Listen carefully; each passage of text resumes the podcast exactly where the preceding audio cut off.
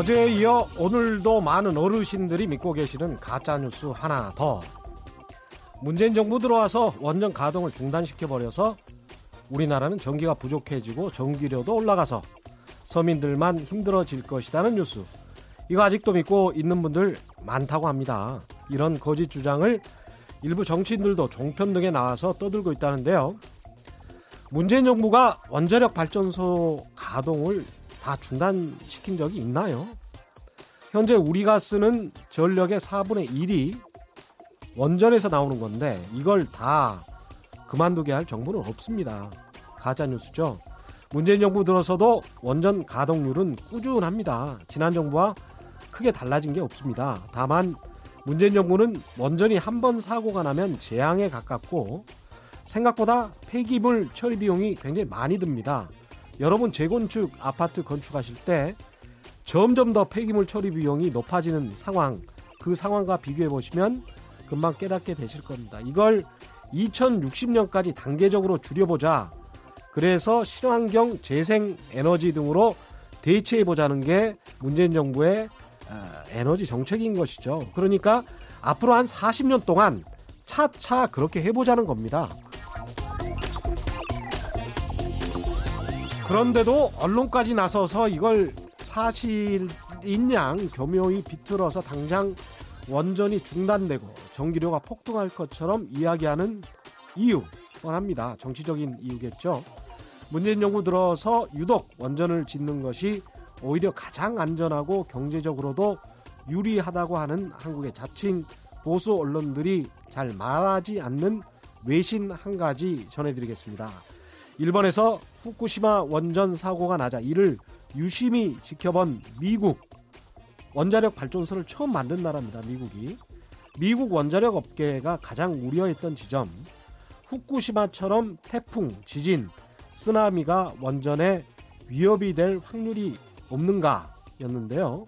이후 몇 년 동안 미국 사람들이 연구를 해보니까 앞으로는 예측 못하는 기후 변화로 인해서 이상 기후가 급증할 것이고 그렇게 되면 대부분 바다 옆에 위치한 원전들이 태풍, 지진, 쓰나미 등의 치명적 위협을 받게 된다.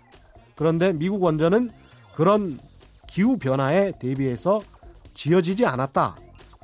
이게 블룸버그 통신 기사 지난 4월에 나온 내용이었습니다. 같은 조사를 똑같이 바다 옆에 위치한 우리 원전들 해본다면 그 결과 어떻게 나오겠습니까?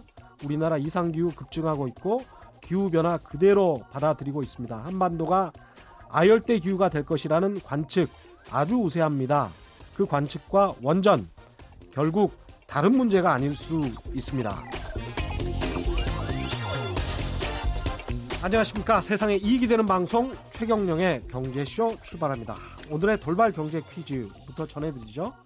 앞서 원자력 발전소와 원전 사고에 대한 이야기 전해드렸는데요. 그동안 세계 각국에서 안타까운 원전 사고가 발생하면서 기존의 원전 강국들이 원전 사업을 포기하는 그런 사례도 있었죠. 그럼 오늘의 퀴즈 다음 원전 강국 가운데 원전 사고가 발생하지 않은 나라 발생한 한 번도 발생하지 않았던 나라는 어딜까? 오늘은 객관식 사지선다 아주 쉽습니다. 1번 미국, 2번 일본, 3번 소련, 소련이라는 나라가 이제 없어졌는데 왜 소련이라고 했을까? 원전 사고가 있었기 때문에 그렇게 지금 말씀드리는 거겠죠. 일단 3번은 제끼세요. 4번 없다. 자, 그러면 2번은 후쿠시마가 있었고 1번과 4번 중에 답이겠네요. 1번은 미국, 4번 없다. 정답을 아시는 분은 짧은 문자 50원, 긴 문자 100원에 정보 이용료가 부과되는 샵 9730번으로 문자 보내주시기 바랍니다. 콩과 마이케이는 무료입니다. 정답 보내주신 분들 가운데 다섯 분 선정해서 주방용품 세트 보내드리겠습니다.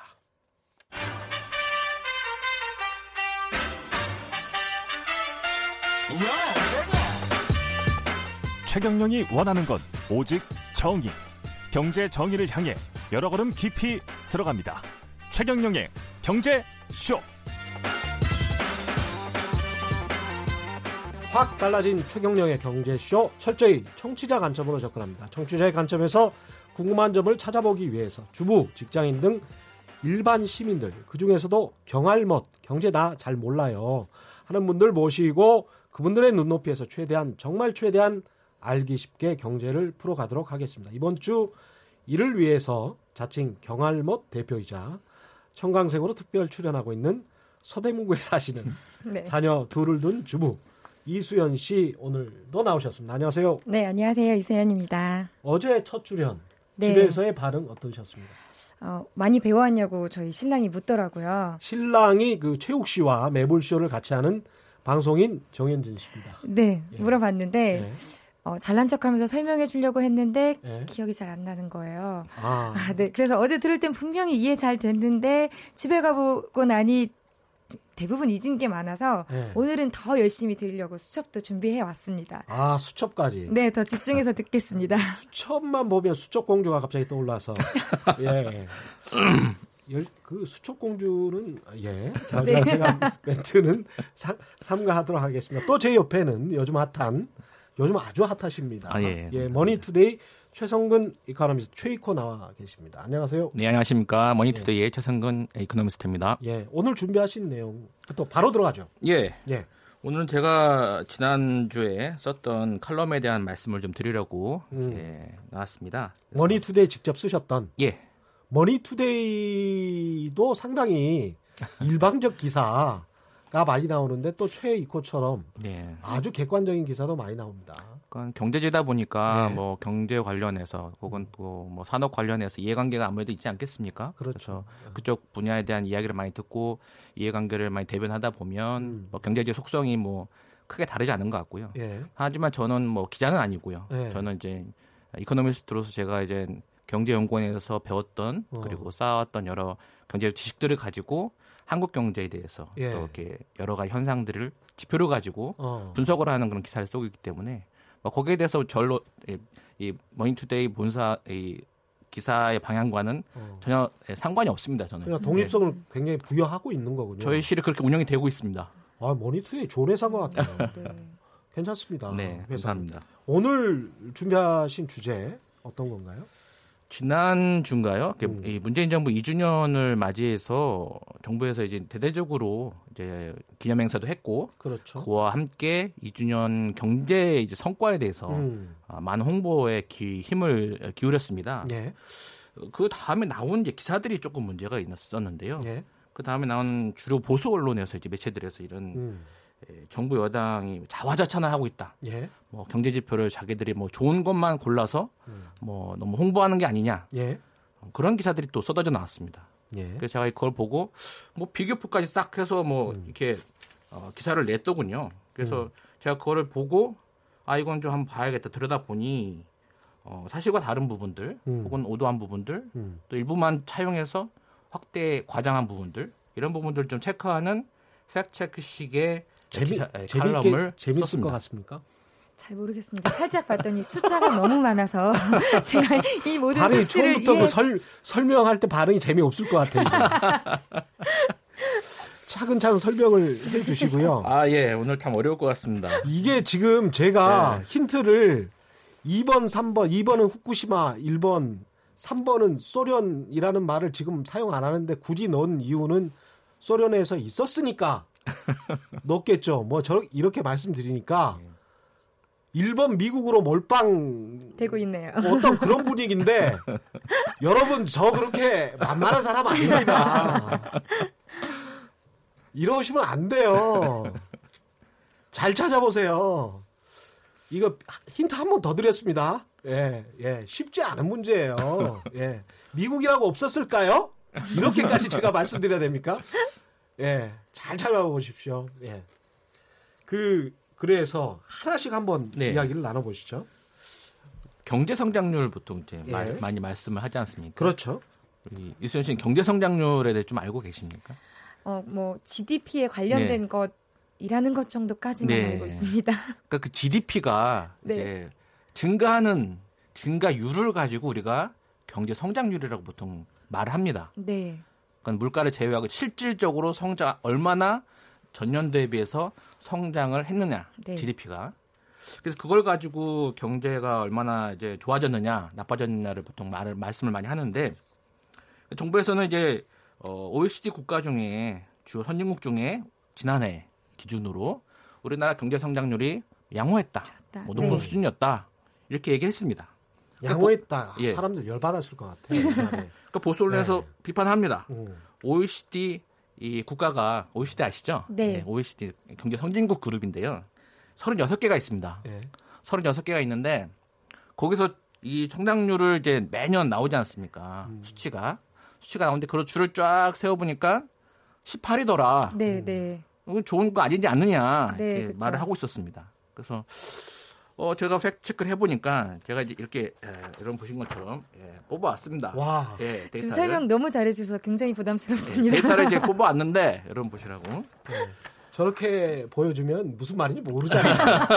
그냥 숫자 숫자 잔뜩 뜬 거네 그냥. 예. 예. 그 작년도에 우리나라 성장률이 2.7%. 2.7%였죠. 예, 전년도에 비해서 2.7% 증가했다라고 음. 보는데 그게 이제 소수점 둘째 자리까지 해서 막 억지로 억지로 줄을 세워보면 18입니다. 아, 네, 그건 네. 맞아요. 네. 18위가 맞, 네. 맞습니다. 음. 근데 2.7%한 나라가 우리나라뿐이냐?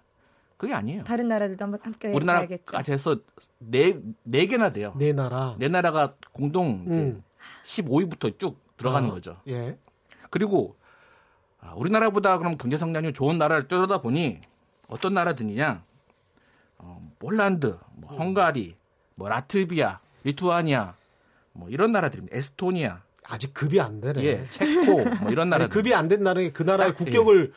그 제가 무시하는 말씀은 아니고요. 네. 그 나라의 현재 국민 소득이 우리가 과거에 처했던 5천 불, 만불 그렇죠. 시대에는 팍팍 뛰어요 성장률이. 네. 그렇죠. 뭐 10%대 갈 수 있습니다 중국이. 네, 네. 과거 중국이 뭐 10%대 성장률을 뭐 우리처럼 20년간 이렇게 쭉 했잖아요. 네. 우리도 그랬던 적이 있었고. 그렇죠. 그런 나라들이잖아요, 네네. 사실은. 네, 그렇죠. 그래서 급이 안 된다는 게 그 나라의 뭐 국격이 그렇다는 게 아니고 네. 그런 단계에 있다는 거죠. 네. 네. 그러니까 작은 나라일수록 경제 규모가 음. 더 크게 이제 GDP 증가율이 높지 않습니까? 네, 우리나라 네. 과거에 그랬듯이. 약간 이해하시죠? 네, 네, 네 이해했습니다. 그런 나라들 앞에 쭉 세우면 음. 당연히 우리나라도 하위로 처지죠. 네. 그렇죠. 네, 네. 그래서 그러, 저는 그렇게, 그렇게 해놓고 예, 예. 우리는 뭐 이게 18이니까 36개국 중 18이니까 우리는 형편없는 거야. 네. 라고 이야기하기는 좀 힘들지 않나. 그렇죠. 이런 말씀이네요. 그래서 저는 1인당 국민소득 3만 달러 국가를 음. 한번 추려보자. 그래서 쭉 추려보니 한 22개국 정도 되더, 군요 음. 22개국. 음. 한 열을 한 4개국은 빠지고 음. 좀 작은 나라들은. 그래서 22개국 중에 쭉 보니까 우리나라가 뭐 한 공동 6위 정도 돼요. 아, 네. 예. 그럼 다른 선진국들은 예. 어, 몇이었나요? 어, 제가 말씀드리면 그 칼럼에 쓰듯이 프랑스는 한 29위. 어, 네, 네. 36개 국가 중에 독일은 31위. 영국 34위, 이탈리아 35위, 일본 36위. 아, 네. 일본이 꼴찌입니다. 음. 그럼 어, 보솔로에 말하는 것처럼 그것이 맞다면 이런 나라들도 성장률이 나쁘다라고 평가를 해줘야 되는데 그런 얘기는 쏙 빼놓고 우리나라만 그냥 OECD 36개 국가 중에 18위다. 작은 나라 포함해서. 그러면 이거는 좀 비교가 음. 잘못된 거 아니냐. 네. 그러니까 핵심은 네. 비교할 만한 국가들이랑 비교를 했었어야 하는데 네. 네. 비교할 만한 국가는 지금 말씀하신 대로 사실은 우리가 우리 스스로를 굉장히 낮게 보는 측면이 있습니다. 그렇죠. 우리가 우리나라를 낮게 보는 측면이 있어요. 네. 근데 우리나라의 GDP 지금 말씀하신 독일 수준은 아닙니다만은 네. 프랑스, 이탈리아하고는 비교가 되거든요. 네네. 정부 정 그 경제 사이즈나 네. 나라의 사이즈가 네. 비교가 되는데 프랑스 같은 경우에 29위고 이탈리아가 35위, 우리나라가 18위 이렇게 이제 네. 이야기를 하면 그러면 아 뭐 그렇게 못한 거는 아니고 오히려 네. 상당히 선방한 것일 수도 있겠구나. 그렇죠. 경제가 어렵다, 어렵, 예, 어렵다, 그렇죠. 어렵다 했는데 음. 또 자, 지난해 또 미중 뭐 경제 분쟁 이런 게 무역 분쟁 이런 게 있지 않, 않았습니까? 네. 뭐 다양한 측면에서 위기들이 있었는데 뭐 또 재정에 대해서 말씀드리겠지만 나중에 네. 긴축이 발생했어요. 긴축. 네. 그렇죠. 아예. 예산을 좀 많이 못 쓴 네, 그렇죠. 네. 세금을 많이 걷었는데 음. 예산이 남았어요. 추가로 들어왔어요 돈이. 아, 정부 돈을 안 네. 쓰고도 이 정도의 경제 성장률이었다. 네, 네. 그럼 아. 더 좋게 볼 수 있는 거죠. 그렇죠. 더 잘했다. 그러니까 예 뭐 선방했다. 뭐 네. 아주 뭐 잘한 것라고 말하는 건 아니고요. 네, 뭐 네. 그냥 선방했고 그냥 나름대로 애를 썼다 이렇게 평가해 줄 수 있는데 뭐 폭망했다. 지난해 음. 엄청 그래서 보수 매체들이 계속 경제 위기론, 뭐 퍼펙트 스톰이네, 뭐 많은 얘기를 했습니다. 근데 저는 그렇게 볼 건 아니다. 어, 좀 이 정도는 평가해 줘야 된다라고 쓴 것이죠. 음. 또, 자 경제 성장률 말고 또 뭐가 있습니까? 또 보면 수출 요즘 음. 수출이 좀 아, 많이 문제가 되고 있습니다. 예, 예 수출 어, 어떻게 생각하세요, 우리 선현 씨는? 우리나라 수출 주도의 어, 경제 어, 구조를 가진 나라라고 알고 계시죠? 네, 뭐 반도체 정도만 알고 예. 있는데 뭐 그거 이제 수출해서 뭐 작년이 예. 얼마 했고 이런 거 정도까지는 정말 모르니까 잘 모르겠습니다. 네, 네, 그렇죠. 어, 일반인들 참 그렇습니다. 네. 수출 네. 그러니까 이 언론에서 뭐 수출 뭐 위기 뭐 이렇게 숫자 막 네. 마이너스 막 얘기하면 네. 굉장히 좀 불안감을 느끼지 않겠습니까? 수출이 좀 많이 안 좋기는 하죠 지금. 네네. 예. 그런데 그게 이유가 있습니다. 예. 왜 안 좋냐? 음. 자, 보면 작년에 이제 우리가 음. 어, 수출을 이게 시기열을 쭉 보면 예. 이게 2008년 금융위기 이후에 예. 수출이 한 뭐 20% 가까이 증가합니다. 전년 대비. 그렇죠. 그거야 예, 기존 효과라는. 예. 근데 2012년에 예. 마이너스를 찍고요. 한번. 예. 그다음에 2013년도 14년도에 한 2%대의 증가율을 나타냅니다. 음. 조금씩 조금씩. 예. 그러다가 2015년 16년 예. 지난 정부 시절에 다시 팍 예, 수출 증가율이 마이너스 8%, 막 마이너스 6%. 음. 이건 역대 처음이에요. 2015년, 16년에 2년 연속 마이너스 증가율을 엄청나게 기록합니다. 수출 증가율이 증가율이 마이너스 지난해에 8%막 또 그 다음에 6% 줄어들어요. 오히려 이거는 우리 역사상 처음이에요. 근데 왜 예. 그때는 예. 그런 뉴스 수출이 줄어들어서 수출 증가율 감소로 한국 경제 폭망 왜 그런 뉴스를 못 봐, 아, 보셨어요 그때?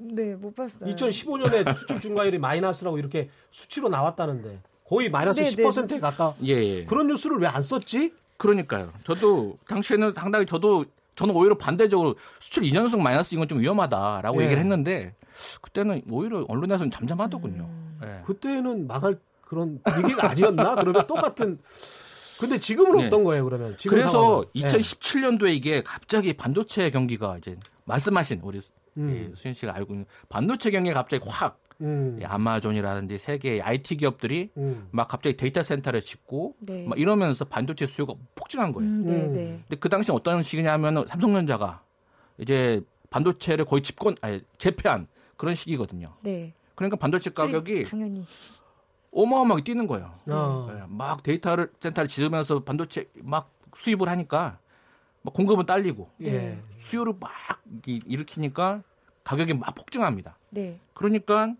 2017년 18년도에 수출 증가율이 무려 15.8%. 아, 네, 네. 네, 두 자릿수가 갑자기 네. 늘어납니다. 네. 반도체에 따라서 완전히 예. 출렁임이 굉장히 심하네요. 우리나라 지난해 수출 중에 거의 30%가 반도체입니다. 음. 관련 뭐 장비도 그렇고 뭐 음. 반도체도 그렇고 DM 뭐 이런 여러 가지 합해서 음. 굉장히 비중이 크죠. 네. 그게 이제 가격이 뛰니까 음. 동달아 수출 증가율이 엄청나게 뛴 거예요. 그 옛날에 천수답 경제 뭐 이런 말 했잖아요. 네. 하늘만 쳐다보면서 네. 비반 내리기를 한자를 어려워하시는데 천수답 비반, 하니까 비반 내리기를 바라는 그런 논 논을 천수답이라 그랬잖아요. 알고 있는 표정 맞죠? 네. 네. 그리고 반도체만 네. 바라보고 있는 반수답 경제네. 반수답 그러니까 경제. 제가 말씀드린 건 이미 2012년도부터 네. 우리나라 제조업이 글로벌 경쟁력이 좀 떨어졌다. 음. 수출이 잘 안 되고 있었다. 음, 네. 라는 것을 우리가 까먹고 있었던 거예요. 음. 2017년, 18년 워낙 좋았으니까. 예. 근데 이게 반도체도 막 무한정 좋은 게 아니잖아요. 음. 경기가. 그러니까 데이터 센터 다 짓고 나서 투자가 끝나면 더 이상 수요가 이제 없으니까. 네. 이제 삼성전자도 팔 데가 없는 거예요, 이제. 수요가 막 재고가 넘쳐나는 그런 시기가 되니까 반도체 가격이 지금 절반 가량 떨어졌어요. 이전에 비해서. 음. 그러다 보니 지난해 수출이 거의 6,049억 달러로 역대 최고치를 그려갑니다. 음. 지난해 6,049억 달러. 전 처음 본 숫자예요. 예. 네. 지난해는 예. 최고치였죠. 예. 예. 그러니 이런 상황에서 그러면 지난해와 비교해서 올해는 어떻겠어요? 수출 증가율이. 또 떨어질 수밖에 없겠죠. 그렇죠. 너무 높게 작년에 달성을 그렇죠. 했으니까. 음. 네, 네. 역대 최고치였어요. 그럼 역대 최고치를 우리가 계속 갱신할 수 있는 그런 상황이냐? 음. 그게 아니다. 음. 이 시계를 쭉 보면 음. 또 수출에 대해 내용을 아시는 분들은 음. 올해 마이너스 증가를 하는 건 이런 아. 좀 당연한 거다 이렇게 음. 받아들이고 있어요. 근데 네. 이제 일반 주부 입장에서는 이게 2018년 반도체가 호황이었던 거하고 네. 2019년 반도체가 불황이었던 거하고 네. 그래서 수출이 2018년에 좋아졌고 2019년에는 앞으로 뭐 별로 안 좋을 거라고 이야기하고 그런데 그거를 과장해서 이른바 이제 보수 언론이 그래서 한국 망할 거야라는 식으로 이야기를 하는 것까지 가는 것과 네. 진짜 실생활에 있어서 네, 네. 뭐 큰 차이를 느끼십니까? 2017년, 18년, 19년 또는 뭐 박근혜 정부 때 기억이 나실지 모르겠지만 15년, 16년과 실생활에서 나는 어 그때는 박근혜 정부가 있어서 굉장히 좀 어, 좋았고 실생활이 풍요롭고 그래, 그랬던 것 같고 네. 지금 정부에서는 정말 현격하게 경제 생활이 힘들다. 이런 부분에서 정말 이상하다. 요새 또 물가 이야기 많이 나오니까 네, 앞으로도 네, 네. 지금 세 번째가 물가예요. 예, 그렇습니다. 예, 네, 물가. 네. 특히 나는 이 예. 보도 나올 때 약간 좀 황당했는데 네. 물가가 폭등했대 막 물가가 네. 폭등해서 굉장히 지금 힘들다고 막 기자님 질문 너무 네. 기, 길어지시는 거 아닌가요? 저 모르겠어요. 제가. 그래서 네. 뭘 정말 느끼는지 아, 주부 입장에서 야한 3년 전하고 비교해서 너무 힘들어. 지금 질문이 너무 힘듭니다. 지금 질문이 너무 길어서. 아, 일단 예. 기자님 좀 집중하시죠. 예, 기자님. 기자님 말씀에 예. 대한 답은 사실 예. 체감상 느끼지 못한다는 게 제 짧은 답이고요. 예. 그 이제 뭐 물가가 있다 말씀해 주실 물가에 대한 내용은 제가 어느 정도 체감할 수도 있다. 뭐 이제 마트 가 보면 음. 네. 실제로 몇만 원 들고 가도 살 수 있는 게 많이 네. 없고 이런 그렇죠. 체감이 있는데요. 음. 반도체 같은 수출이 되고 안 되고 적어지고 많아지고에 대한 차이는 실생활에서 잘 못 느끼고 음. 그래서 저에게 더 경제가 어려운 게 어, 돈에 관심은 많은데 네. 사실 경제에 대한 뉴스를 딱 보면 그래서 어떻게 하라는 거야를 네. 결론을 이르기가 너무 어려운 거예요. 그렇죠. 주식을 사서 뭔가를 해라 하는데 뭘 아. 사야 하는지도 모르겠고. 좋은 말씀이네. 그, 네, 그래서 이제 그게 숙제입니다. 이걸 하나를 하려면 그래서 대체 어떻게 많이... 하라는 거야? 아, 네. 사라는 거야, 말라는 거야, 팔라는 거야, 뭐 뭐야, 뭐 이런 이야기. 네. 근데 이걸 전체적으로 이해를 해야 그렇지. 그래야 네, 네. 종목의 알아야. 흐름이라든지 네. 아니면 무슨 어떤 기업의 뭐 수익이라 이런 것들을 이해할 수 있는 거거든요. 그렇죠. 네, 네. 이런 걸 모르고 그냥 그만 들여다보면은 알 수가 없는 거죠. 않죠, 네, 네. 학생들 입장에서는 찍어주세요. 라고 맨날 그 얘기했거든요. 네. 선생님들은 전체적으로 교과서부터 차근차근 공부를 하는 수밖에 없다. 맞아요. 이렇게 말씀을 하시는 거죠, 지금. 맞습니다. 네, 네. 네. 그렇죠. 예. 다음 물가 이야기 좀 예, 해주세요. 예, 물가 이야기 하겠습니다. 예. 그래서 이 보도 언론에는 정부가 물가 상승률이 안정적이었다라고 얘기를 했어요. 보도 언론이 아니고 보수 아니요. 언론요? 예, 그러니까 예. 정부 여당에서 아, 얘기했는데 정부 발표 예, 발표가 예. 그런데 이 언론은 쌀 지난해 27.1%, 감자 21.4%등 장바구니 물가 급등 이렇게 얘기합니다. 네. 그러니까 정부 발표는 2018년에 1.5% 물가 상승률이었으니까 네. 지난해 뭐 괜찮았다. 네.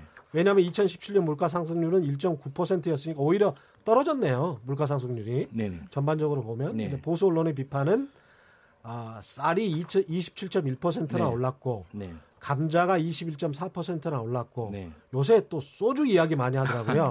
네. 소주가 몇 퍼센트 올랐고 네. 그랬는데 이거 뭐 당신들 사기 아니야? 뭐 이런 이야기를 있잖아요. 그러니까 예. 물가란 게 사람들이 이제 예. 우리 일반 시민들이 굉장히 좀 민감하게 느끼는 부분이기도 합니다. 음. 네. 그래서 이게 어떤 속성이냐면 오른 것만 기억이 나요. 맞아요. 음. 오른 네. 것만 기억이 나고 떨어진 거는 기억을 못 해. 음. 그 제가 쭉 봤어요. 이 생활 물가 이게 생활 물가 지수라는 것에 나온 통계인데요. 음. 지금 이 언론에서 나온 게 27%. 네. 그게 생활 물가 지수란 그 항목이 무려 그 안에 140개가 들어갑니다. 와, 네. 음. 그래서 쌀, 라면, 두부, 부침가루, 빵, 떡, 쇠고기, 돼지고기, 닭고기, 소시지 뭐 시작해서 참기름, 뭐 식용유, 사과, 간장, 버섯, 콩나물 140개 항목이 쭉 들어가는데요. 음. 여기에 다만 가중 평균이 들어갈 겁니다. 중, 이 쓰는 비용에 따라서. 그런데 20% 넘는 게 딱 3개예요. 전년 네. 대비. 그것만 딱 고른 거야? 쌀, 감자, 오징어. 딱 3개가 20% 넘는 제가 보니까 아, 네. 쌀, 감자, 오징어만 골랐구나. 우리는 주로 쌀, 감자, 오징어만 먹는다. 뭐 이 언론 왜 이것만 올렸어? 뭐 예. 뭐 이러면서 이 언론 얘기들 하면 그렇게 되는 거지. 그것 때문에 우리가 힘들다. 어. 쌀 감자 오징어 때문에 힘들어진 한 해다 이렇게 얘기할 수 있는데 음, 네. 쌀은 근데 사실 농민과 관련되는 거기 때문에 그렇죠. 바로 이렇게 비판을 하기는 좀 힘든 것 같아요. 아, 네. 예. 오른 데는 또 큰 다른 영향이 있다는 거죠. 정부가 그 네. 그 가격을 그만큼 이렇게 인정해 줬다는 거거든요. 음, 네, 네. 쌀 수매가를. 그리고 그 전에 음. 계속 이 쌀값이 떨어졌었어요. 음. 지난해 농민들 입장에서는 올려준 거죠. 예, 네. 쌀 가격이 뭐 전체적으로 다 반영은 안 되지만 네. 그래도 수매가를 어느 정도 음. 올려줬기 때문에 농민들도 네, 네. 살수 있는 그쵸. 환경이기 네. 때문에 이거를 딱 이 지점만 가지고 비판을 하는 거는 음. 상당히 좀 무리가 있는 것 같습니다. 그럼 제가 네. 주부시니까 한번 제가 물어볼게요. 네. 지난해 떨어진 거 제가 한번 지적을 해보겠습니다. 달걀값 지난해 응? 올랐나요? 떨어졌을 것 예. 같아요. 마이너스 28% 떨어졌습니다. 아, 네, 계란값이 네. 많이 떨어졌네. 마이너스 20. 그 전에 워낙 많이 오른 그런 것도 있었고. 음, 네. 이분들은 예. 달걀을 싫어하는 거예요. 지금 잘안 먹나 봅니다. 계란 안 드시나 봐. 예, 나는 안 먹는 걸 왜 떨어뜨리고. 이상하게 예. 오르면 먹고 싶어요. 아, 그래요? 네, 원래 아. 가격이 비싸지면 괜히 더 먹고 싶고 시금치 네. 한번 굉장히 많이 오르면 근데 이 프레임 중에 네. 소주 가격이 네. 이제 많이 오른 것처럼 네네. 좀 어느 정도 올랐습니다. 네네. 올랐는데 그거가 실제로 이제 공장도 가격이 뭐 몇십 원 이렇게 올랐더라고요. 네네. 근데 이제 그 공장도 가격이 오를 때 50원 올랐어요라고 하면 민망하잖아요. 네네. 그러니까 보도를 할 때 어떻게 하냐면 몇 10% 올랐어요. 음, 20% 올랐어요. 이런 식으로 보도를 음, 하거든요. 네네. 그러니까 이게 10%나 20%로 올랐어요라고 해서 사람들이 깜짝 놀랄 되게 많이 네. 그런 숫자를 골라요. 네. 근데 50원 올랐어요. 이러면 음. 에게 이런 이런 숫자는 빼버리거나 그렇죠. 기사 속에서 음. 아주 안 보이는 곳으로 넣거든요. 네, 이게 네. 되게 부정직한 보도 방식입니다. 네. 네. 근데 이제 이런 거는 정말 너무 선정적이다. 이렇게 보도하지 말라고 그렇죠. 다 음. 배웠는데 네. 이건 이렇게 보도하면서 민심을 선동하려고 하는 의도밖에 없는 거지. 이거는 정말 아닌 것 같습니다. 제가 소주 보도하는 거 보고 정말 심각하다라고 생각을 했거든요. 그리고 소주 보도 같은 경우는 왜 더 문제냐면 소주가 대체재가 굉장히 지금 많아졌어요. 아, 네. 와인 가격도 굉장히 싸졌거든요, 지금. 생각해 보시면. 네. 와인도 만 원짜리 이하 굉장히 많거든요. 임재양님, 유튜브에서는 화폐 개혁한다든지, 한다든, 한다고 하면서 어르신들 불안해서 못 살겠다고 음. 하시고, 저도 이야기 많이 들었습니다. 네. 올바른 정보 알려주세요. 부동산도 폭락한다 하고 서민들 불안감 조성시키는 방송 진짜 문제 같아요. 저도 사실 지난 주말에 장모님이 화폐 개혁을 한다는 소문이 아주 많이 음. 떠돌고 있다라고 하면서 카톡을 보여주시더라고요. 그러면서 이게 사실이냐? 이러면 무조건 부동산을 사야 되는 거 아니냐? 아니면은 무슨 달러를 다 쟁여놔야 되는 거 아니야? 이런 말씀을 하시던데 화폐 개혁 하려고 해도 준비 기간이 한 2년 정도 걸립니다. 정부 말기에 화폐 개혁할 수가 없어요. 지금부터 시작한다고 해도 네. 상식적으로 논리적으로 생각해 보시면 되겠습니다. 네. 예. 부동산도 마찬가지죠. 뭐 음. 폭락했다고 하는데 일부 지역에서는 그럴 수 있습니다. 지방에서. 근데 음. 서대문구 지역 어떠세, 어떠세요? 계속 오르고 있습니다. 오르잖아요. 네. 저도 올랐어요, 오히려. 아, 네, 저는 네. 제 집이 아니라서 행복한 소식은 아닙니다. 행복해 보이시네요. 매매가 아, 저도 전세입니다. 아유, 또 잠깐 여기서 네. 오늘의 돌발 경제 퀴즈 한 번 더 보내드리고요. 오늘의 돌발 경제 퀴즈 원전 사고가 일어나지 않았던 나라 1번 미국, 2번 일본, 3번 소련, 4번 없다. 4번 없다. 이거였습니다. 정답을 아시는 분은 아, 짧은 문자 50원, 긴 문자 100원의 정보 이용료가 부과되는 샵 9730번으로 문자 보내주시거나 무료인 콩과 마이케이로 보내주셔도 좋습니다. 정답 보내주신 분들 가운데 다섯 분 선정해서 주방용품 세트 보내드리겠습니다. 지금 시간이 뭐 많이 되고 있는데요. 몇 분 안 남았습니다. 빨리 해야 됩니다. 7730님, 모처럼 많은 문제였는데, 최 기자님, 너무 노골적 힌트 주시네요. 아까도 드렸었고, 많은 분이, 많은 분이 좀 아셔야죠. 그래서 예. 자, 네. 일단 남은 문제 빨리빨리 네. 진행하죠. 예, 예. 예. 네 번째는 소비자 심리 지수가 예. 높아졌다. 음. 뭐 이거는 이제 소비자 심리 지수라는 한국은행에서 음. 매달 이제 경제 심리 지수 조사라고 해서 일반 소비자를 대상으로 설문 조사를 해서 네. 그래서 지난달에 비해서 얼마나 이제 앞으로의 뭐 경기라든지 주머니 사정 뭐 여러 가지 조사합니다. 근데 이게 5개월 연속 올라갔어요. 네.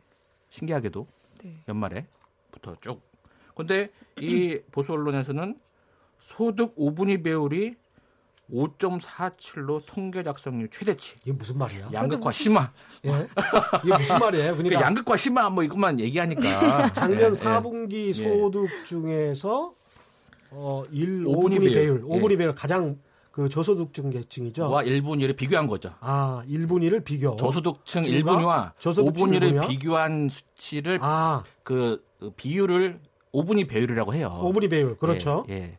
그 역대 그, 그 배율이 예. 역, 역대 최대치다. 예, 예. 그래서 아, 양극화가 심해졌다. 아, 아 소득, 양, 소득 양극화가 예. 가장 잘 사는 사람들 20%와 예. 가장 못 사는 사람들 20%를 비교했더니 그 배가 네. 가장 잘 사는 사람들이 5.47배나 높았기 때문에 네네. 네. 역대 최대치니까 양극화는 계속 심화되고 있는데 심리지수가 좋아질 리가 없다. 없다. 그렇죠. 아, 근데 정답. 그게 소, 비자 심리 지수가 예. 좋아지는 예. 거하고 이렇게 딱딱 대비돼서 아니죠. 이게 말이 되나? 예. 그런 의도로 쓴 건데 예. 전혀 이게 매치가 안 되는 내용입니다. 이거는 전혀 상관이 예. 없는 내용인데 네, 네. 양극화는 계속 진행되는 내용이었고 그리고 제가 예. 양극화에 대해 잠깐 말씀을 드리면 이게 왜 그러냐 제가 가계소득 동향을 지난 4분기 걸 갖고 왔는데 음. 이게 가장 못 사는 분 1분이 20%의 평균 가구주 연령 그러니까 가구의 주인이라고 보통 조사되는 게 네. 무려 63세예요. 아, 네, 네. 63세. 가장 못 사는 20%의 평균 가구주 연령이 음. 63세입니다. 이런 분들 직장이 있겠습니까? 63세면 어떻게 돼요? 다 퇴직을 하시거나 네. 아니면 임시 일자리 하시거나 이런 분들이잖아요. 네, 네. 그리고 그런 분들은 뭐 맞벌이 하시겠어요? 네. 안 하시잖아요. 이게 무슨 말씀인지 알아요. 그래서 네. 아무래도 소득이 없는 분들이 주로 많이 계시다 보니 그렇죠. 그런 분들이 말, 맞, 맞아요. 예, 예. 계속 늘어나는 거예요. 네, 네. 그런데 5분이 가장 잘 사는 사람들은 이게 가구 연령이 50세예요. 아, 네. 음. 가장 피크를 치는 네, 많이 하실 때. 음, 네, 그리고 네, 가구의 취업 가구원 수가 2.07명. 음. 2명 이상이 일을 하는 거예요. 음. 그러니까 맞벌이 막 네, 늘어나고 네. 아래는 외벌이에 취업도 안 돼, 임실자리. 네, 네, 네. 이런 현상은 비교 자체가 가구의 소득 격차는 계속 벌어질 수밖에 그쵸. 없는 네, 네. 우리나라의 고령화와 매우 밀접한 관계가 있다. 네.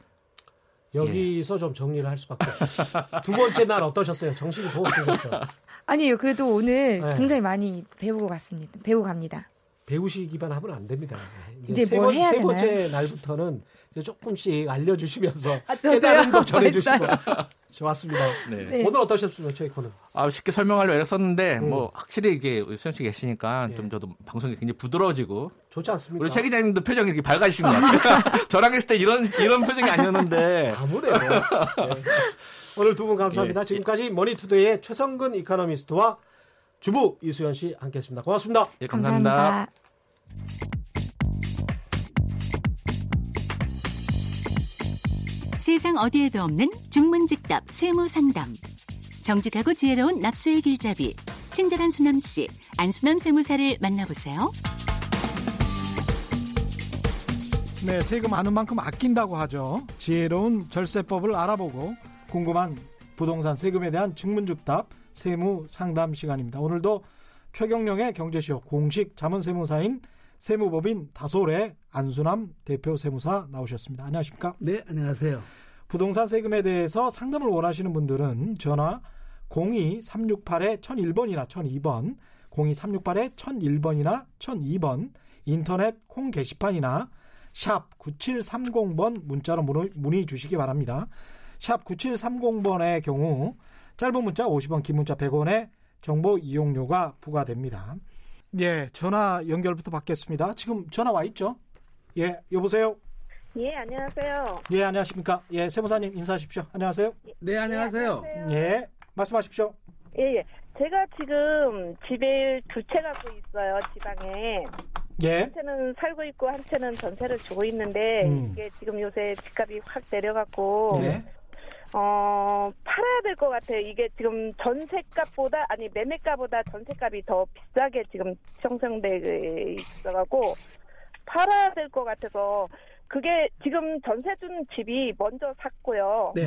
그 다음에, 어, 지금 살고 있는 집이 후에 샀는데, 네. 전세 준 집이 지금 근 3배 올랐다가 좀 많이 떨어졌거든요. 예, 예. 그럼 저도, 어, 내가 지금 이 양도를 한다 그러면, 그 처음에 그 뭐야 어 먼저 취득하신 집. 예, 분양 받았을 때 네. 돈이 어한 7천, 8천, 8천 정도 이득을 보는 것 같아요. 양도. 네, 차익이요. 그, 예. 예, 차익이. 그 점, 그러면 그 정, 그 정도의 양도소득세가 얼마나 나올 것인지. 지금 거주, 거주하고 있는 집을 사시기는 언제 사셨다는 거예요? 어, 지금 10년 됐어요. 2009년도에 샀고요. 예. 여기 지금 팔라고 하는 집은 2002년도에 샀고요. 아이고, 그 이거 지금 팔라는 집 어디에 있는 집인가요? 전주요. 전주예요? 예, 예. 아, 그 다행히 지금 중점 조정 대상직은 아니네요. 아, 그... 네. 그러면 세금은 그렇게 많지는 않아요, 거기는. 어떤 세액은 정확히 계산해 보셔야겠지만 한 5, 600 정도 예상하시면 될 것 같습니다. 아, 네. 네. 고맙습니다. 네, 감사합니다. 네. 예, 지금 또 문자로 오신 분은요. 7993번님. 1994년도에 아, 15.7평짜리 2,500만 원 주고 구입했는데 지금 1억 5천만 원에 팔면 세금은 얼마나 내게 되나요? 이렇게 말씀하셨습니다. 지금 집이 한 채인지 두 채인지 세 채인지 그렇죠. 전혀 몰라가지고 그렇죠. 정보가 있어야 되는데 네. 그래서 조정 대상인지 아닌지도 알아봐야 돼서 네. 단순하게 이렇게만 계산해서는 알 수가 없습니다. 지금 고가 주택이 음. 아니라서 음. 1세대 1주택자라고 하면 세금이 없을 거고 네. 네 만약에 이분이 1세대 2주택자라고 비과세 안 된다면 음. 세금은 지금 1억 5천에서 2,500 있으니까 1억 2,500 정도 남았으니까 70% 같으면 한 8, 9천 네, 세금 한 3, 2천, 3천? 예. 2천, 3천? 근데 이제 조정 대상 제기로 걸려서 중과세가 돼버리면 예. 세금이 4, 5천으로 늘어날 수도 있죠. 아, 네. 그렇군요. 그래서 이제 예. 그런 정보를 봐야만이 알 수 있습니다. 음, 예. 박종민 님은 이런 예. 문자 주셨네요. 원룸 소유자가 세입자 전 출입 시 예. 도배, 가구, 전구 교체 등의 음. 비용도 증빙하면 네. 양도시의 경비로 인정받나? 네. 이제 우리가 흔히 예. 자본적 지출하고 수익적 지출이라고 하는데요. 예. 우리가 유지 보수 성격으로 나간 비용들, 음. 예, 페인트 칠했다든지 도배를 했다든지 전구 따마 교체했다든지 예. 유리창 갈았다든지 예. 이런 거는 수익적 지출이라고 해서요. 예. 공제를 못 받아요. 예. 네, 알미 사시를 바꿨다든지 보일러를 교체했다든지 엘리베이터를 달았다든지 이제 이러면 그런 거는 공제를 해주죠. 네. 최근 그 임대 사업자들이 네. 개인임에도 법인으로 전환하는 것에 그 관심이 높아졌죠. 네. 예, 예. 주택 한 채 가지고 있어도 예. 뭐 임대사업 하, 면 네. 법인으로 이렇게 가능합니까 전환이? 네 그렇습니다. 법인이라고 해서 뭐 규모를 크게 하고 여러 네. 채 갖고만 한다고 생각하시는데 예. 집한 채만 갖고도 법인으로 등록을 할 수가 있습니다. 그렇군요. 네, 네. 법인으로 했을 경우에 어떤 점이 유리한가요? 우선 기본적으로 법인 음. 소유로 가버리면요. 예. 내 개인 소유 주택하고 주택 음. 수를 음. 따로따로 계산하잖아요. 예. 그러니까 법인 소유 주택 수는 상관없이 나는 비과세 받을 수가 있고요. 예. 이제 두 번째는 종합부동산세도요. 법인 예. 소유권은 합산이 안 됩니다. 예. 그래서 그런 것 때문에 이제 지금 법인 쪽으로 인기가 있고요. 네, 그렇군요. 그렇습니다. 예, 지금 또 전화가 와 있습니다. 여보세요? 아, 네. 네. 그 양도소득세에 대해서 좀 궁금해서 전화했는데요. 예. 2주택이면은 무조건 금액이 상관없이 양도소득세가 있나요? 그러니까 그거는 2주택이라도 예. 특례 적용이 되는 주택들이 있어요. 일시적 2주택이라든지 예, 상속받은 주택이 끼어져 있다든지 아니. 저기 우리는 이제 그런 조건 아니고 어떻게 2주택이 되신 거예요? 서울에서 이제 그 여기 25 2억 5천밖에 안 돼요. 그리고 예. 제가 우리가 지방에 사는데 그 집값이 1억이에요. 근데 예. 지방에서 전세를 살다가 네. 이제 전세가 없으니까 우리 할 수 없이 이제 전세값이나 집값이 너무 차이가 안 나니까 어쩔 수 없이 집을 사게 된 거예요. 지방에 있는 산 집이 늦게 산 집인가요? 예. 그게 언제 사셨어요? 어, 저기 한 3년 됐죠. 3년. 그러니까 예. 3년 딱 3년이 안 지났으면 서울집을 예. 팔아도 비과세가 되는데 예. 3년이 지나버렸으면 비과세를 못 받거든요. 3년이 지났을 지났죠, 지나. 예, 그렇으면 둘 중에 하나 파는 건 세금 내셔야 되는데. 아니 그러면 저기 네. 그 원래 그러면은 저희 현재 시, 시세로 이렇게 저 기준으로 해서 그 양도소득세가 저기 네 실지 거래가액으로 양도세를 계산합니다. 실제 판 금액, 아, 실제 산 금액. 근데 우리는 저기 그다 합해서 3억 5천밖에 안 되는데. 아니 이게 매매가액이 중요한 게 아니고요. 예. 예. 거래를 해서 남은 금액이 있냐 없냐 갖고 따지는 거니까. 예. 예 지방지급 같은 경우는 소득이 없으면 양도세는 안 내셔도 되고요. 예. 양도 차익이 난 것에 대해서는 세금을 내셔야 됩니다. 네. 그러면 그 서울 집을 먼저 팔게 되면은 그때 공시 시가는 4천이고 그때 우리 1억 2천에 샀거든요. 1억 2천에 취득가가 되는 거고 지금 2억 5천에 파신다 그때, 그러면 그때요 저기 그 우리 그 취득 저기 가액을 쓸 때 4,400으로 샀어요. 아, 그건 중요하지 않다니까요. 실제 사신 금액이 중요하다니까. 실제 산 금액요. 그럼 실제 네. 산 금액을 어떻게 우리가 증명을 하죠? 어, 매매 계약서 있으시고 등기도 나오잖아요, 그게. 매매 계약서요? 매매 계약서에 그때 4,400으로 썼어요. 그 다운 계약서 쓰셨으면 그 세금을 네네네. 다 뒤집어 쓰시는데 어떻게 하시려고 그러세요? 아니 그때 우리는 저기 이제 조금 세금 적게 내려고 조금 이제 그런 어. 건데 우리는 아, 그런 거 안타깝네요. 이 살려고 우리는 생각도 못 하고 있었죠. 어쨌든 전문가를 좀 만나서 상담 받으셔야 될 것 같습니다. 그냥 파셨다는 아. 큰일 나겠는데요. 아, 네. 예, 네. 네. 네, 네, 고맙습니다. 네. 네. 문자 또 오셨네요. 4559번님. 94년도에 채무대금 4,500만 원 대신에 청주시 오창의 땅 1000평을 지분 형태로 받았습니다. 이번에 음. 산업단지가 들어가면서 토지 보상으로 약 평당 10만 원, 대략 1억 정도 예상되는데 양도세가 얼마일까요? 지금 요게 지금 그렇게 따지면 한 5천만 원밖에 차이가 안 났거든요. 그렇죠. 그러면 3천 한 500만 원 정도 차이가 났기 네. 때문에 94년이었고 예, 예, 예. 예. 세금으로는 한 3, 400밖에 안 될 것 같습니다. 3, 400밖에. 네, 네, 네. 아까 우리가 이제 법인 주택 임대 사업 이야기를 계속 하고 있었잖아요. 네, 네. 그 법인 같은 경우에 다주택 다주택자에 대한 중과세 규정도 예. 이거는 없습니까? 예, 이쪽은? 네, 법인은 다주택 중과세 기준 적용이 안 되고요. 아, 일반적으로 비사업용 토지하고 주택에 대해서만은 어. 법인세 외에 10%를 추가과세 받도록 돼 있어요. 예. 대신 이제 임대사업자 등록을 똑같이 하면 예. 거긴 추가과세를 안 받습니다. 아, 여러 그래서 가지, 여러 가지 유리한 예. 거죠. 네. 그리고 이제 그렇게 되면 예. 그 외에 예, 법인이 예. 개인보다 유리한 점이 또 뭡니까? 이제 개인 소득세는 예. 6%에서부터 최대 42%까지 세율이 적용되거든요. 예. 근데 법인은 2억까지는 10%밖에 세율이 적용이 안 됩니다. 아, 맞다. 네. 법인세가 네. 적었죠. 예, 2억 넘어야 어. 22%거든요. 예. 그래서 세율이 자체가 낮고 낮도록 돼 있습니다. 아, 법인으로 네. 전환하는 게 굉장히 유리하네요. 그런데 이제 거기 같은 경우에 이제 대표이사가 있으면 음. 대표이사 급여 처리도 할 수가 있거든요. 아, 그러네. 그럼 비용 처리가 될 수가 있네. 맞습니다. 비용 처리를 해주고 예. 예. 그다음에 이제 거기서 결손이 났으면 네. 10년 동안 갖고 있다가 이월 결손금으로 네. 양도 차익에서 다시 공제를 받을 수가 있어요. 예. 근데 개인의 경우는 이제 그렇게 공제가 없죠. 단점은 전혀 없습니까? 아, 단점도 있긴 있습니다. 단점 어떤 건가요? 관리비가 들어가니까요. 음. 이거는 복식기장 의무자라서 본인이 관리를 못해요. 기장을 아. 세무사한테 맡기돼야 되니까 예. 세무 관리 비용이 나가겠죠. 예. 예. 두 번째는 이제 그 취득세 중과세 규정이 있는데 예. 중, 저 이제 저 과밀 억제권역에서 예. 신설법인들은 부동산을 취득할 때 취득세 중과세를 먹습니다. 아. 예. 대신 이제 임대사업 목적으로 취득하는 또 그 주택에 대해서는 음, 음. 중과세를 안 먹으니까 예. 임대사업 목적은 괜찮죠. 그러니까. 예. 예. 알겠습니다. 네. 네, 오늘은 여기까지 하겠습니다. 안수남 세무사님이셨습니다. 고맙습니다. 네, 감사합니다. 네. 네, 오늘 돌발 경제 퀴즈 정답은 4번. 없다였습니다. 없다. 상당히 많은 분들이 초반에 제가 그 뭔가요? 그 힌트를 알려드리기 전에 1번 미국을 많이 찍어주셨는데 미국은 70년대 3마일 원전 사고가 있었습니다. 그리고 그 3마일 원전 사고가 생각보다 좀 굉장히 컸었고 충격적이었죠. 지금 이렇게 생각을 해보시면 될 것 같아요. 70년대에는 미국의 3마일 원전 사고가 있었고 그 다음에 80년대 소련의 체르노빌 원전 사고가 있었고 2000년대 들어서 안전할 줄 알았더니 2011년에 또 후쿠시마 원전 사고가 있었거든요. 그렇게 돼서 미국, 소련, 일본 원전 기술로는 최고의 나라들이고 우리가 처음 원전 기술을 배운 게 미국의 웨스팅하우스라는 어, 원자력 업체인데 이쪽으로부터 배워 왔거든요. 그런 그 그쪽이 또 특허도 굉장히 많이 가지고 있고 그래서 그쪽 제가 오프닝에서 말씀드렸듯이 앞으로의 기후 변화에 관해서 이런 원전을 처음 만든 나라들도 굉장히 힘들어하고 있는데 우리는 앞으로 이런 것들에 관해서 어떻게 대처할 것이냐 이런 것도 굉장히 많이 생각을 해봐야 되고요. 정민호님도 좋은 지적하셨는데 원전 비리와 부실 시공이 우리는 또 있습니다. 지난 10년간 17조라는 혈세가 투입돼서 원전 가동률이 떨어졌는데 마치 탈 원전 때문에 가동률 떨어졌다고 가짜 뉴스 유포하는 원전 마피아들은 땡땡 시켜야 한다라는 말씀까지 해주셨습니다.